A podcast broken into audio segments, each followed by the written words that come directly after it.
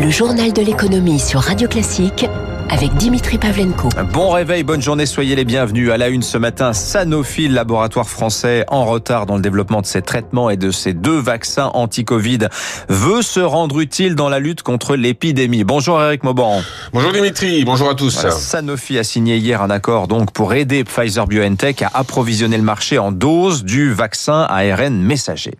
Voilà, Sanofi ne va pas produire le vaccin Pfizer BioNTech, mais le mettre en flacon. Cela se fera dans le site situé en Allemagne, près de Francfort, proche du siège de BioNco. Euh, une proximité qui permettra aux équipes de mieux travailler ensemble. Elles pourront ainsi s'entendre euh, plus facilement sur les conditions euh, sanitaires et techniques du flaconnage. La direction de Sanofi espère pouvoir fournir 100 millions de doses d'ici à la fin d'année, un accord que le gouvernement français avait appelé de ses voeux. Dans une interview à Cordo Figaro, Paul Hudson, directeur général de Sanofi, rappelle que le laboratoire continue à développer son propre vaccin. Il s'appuie pour cela sur une technique différente de l'ARN messager. Elle prend davantage de temps à porter ses résultats. Des résultats qui devraient être connus au mois de mai et qui conditionneront le lancement d'une phase 3, c'est-à-dire un, test sur des dizaines de milliers de personnes.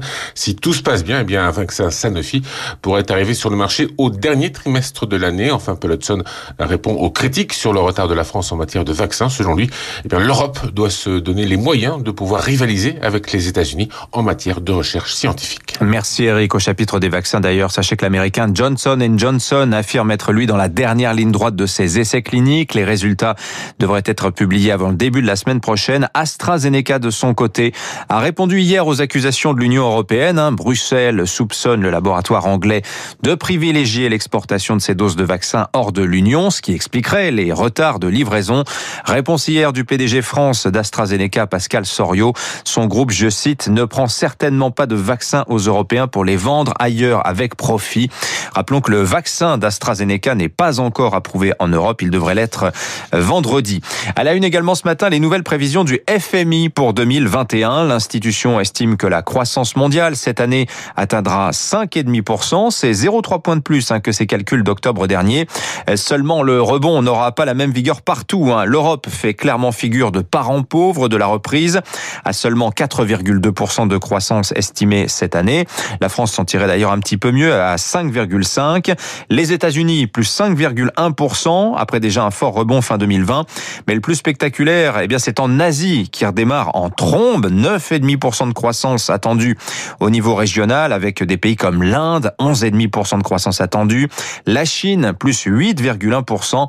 Écoutez Jean-Pierre Petit, c'est le président des cahiers verts de l'économie. La montée en puissance technologique de la Chine est tout à fait remarquable, en particulier depuis dix ans avec quand même des avances dans la 5G, dans certains segments de l'intelligence artificielle ou de la voiture électrique, par exemple. La Chine a tracé, je crois, les bases pour occuper d'ici 10 à 15 ans, euh, je pense, la plupart des éléments d'une très grande puissance. Elle n'a pas encore tous les aspects de la puissance technologique américaine, elle n'a pas tous les aspects de la puissance militaire, elle n'a pas tous les aspects évidemment de la puissance normative au niveau du droit, au niveau des normes juridiques, etc., qu'ont les États-Unis, mais elle est en processus de rattrapage, je dirais, accéléré. Jean-Pierre Petit, euh, le, président des cahiers verts de l'économie. Euh, autre chiffre, hein, le FMI estime que la pandémie va détruire 22 000 milliards de PIB entre 2020 et 2025, 12 000 milliards euh, détruits rien que pour 2020 et 2021. L'actualité des entreprises avec d'abord un prêt garanti par l'État d'un montant record pour le géant des hôtels Accor Invest, 477 millions d'euros. Bruno Le Maire, ministre de l'économie, en a fait l'annonce lui-même hier matin sur Radio Classique. Accor Invest, hein, c'est près de 900 hôtels sous des marques connues comme Ibis, Novotel, Mercure. Le prêt arrive au moment où le groupe euh, Accor Invest annonce avoir perdu 70% de son chiffre d'affaires l'an dernier et songeait à supprimer 1900 emplois en Europe, dont 770 en France. En revanche, on a un secteur qui résiste très très bien à la crise, hein, c'est le luxe, notamment son leader, LVMH. Le groupe ouvrait hier soir le bal des résultats annuels du CAC 40. Chiffre d'affaires en baisse sur un an pour LVMH de 17%. 10% à tout de même 44 milliards 600 millions d'euros. Mais la crise n'aura été en fait sévère qu'au premier semestre. LVMH a vu ses ventes repartir dès l'été dernier, notamment en Asie, qui désormais pèse plus du tiers de ses ventes. De quoi afficher une confiance prudente pour cette année. Céline Cajoulis. Si la crise a touché le leader mondial du luxe, l'effet y est moins important que pour les autres groupes, car si les clients sont moins venus en boutique, ils ont joué à fond le jeu de la digitalisation. Les ventes des deux locomotives que sont Christian Dior et Louis Vuitton sont en hausse, assez significative, dans la mode et la maroquinerie, entraînant dans leur sillage dès la fin de l'année 2020 Céline, Louis et Marc Jacobs. Les clients qui habituellement achetaient lors de leur voyage ont continué à le faire, mais depuis chez eux, ce qui explique l'excellente performance des ventes en ligne en Chine et aux États-Unis, et dans une moindre mesure des ventes en boutique en Europe et conséquence de l'absence de touristes en France.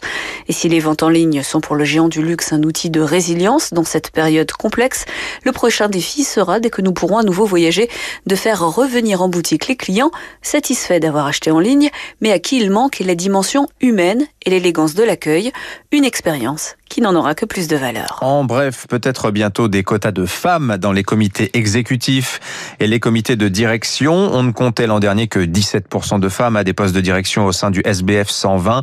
Le Haut Conseil à l'égalité hommes-femmes plaide pour imposer un minimum de 20% de femmes dans les COMEX et les CODIR d'ici 3 ans, puis 40% dans 6 ans, dans la lignée hein, de ce qui, se fait déjà dans les conseils d'administration depuis la loi Copé-Zimmermann qui fête aujourd'hui même ses 10 ans. Les marchés pour finir, le CAC euh, repart de l'avant, plus 0,93%, 5526 points hier soir au fixing, tiré par le luxe. On parlait d'LVMH à l'instant qui gagnait 1,22% avant même publication de ses résultats annuels. Citons Kering aussi, plus 2,38. À Wall Street, beaucoup de résultats vont tomber aujourd'hui. Avant bourse, on aura Boeing en début d'après-midi. Ce soir, Apple, Facebook, Tesla. Hier soir, Microsoft est ressorti au-dessus des attentes hein, des analystes à 43 milliards de dollars de chiffre d'affaires sur le seul dernier trimestre 2020, plus 17% sur un an pour Microsoft, c'est impressionnant. Le titre gagnait plus de 6% hier soir dans un marché américain hésitant. Le Dow Jones à plat, moins 0,07%, Nasdaq et S&P 500, moins 0.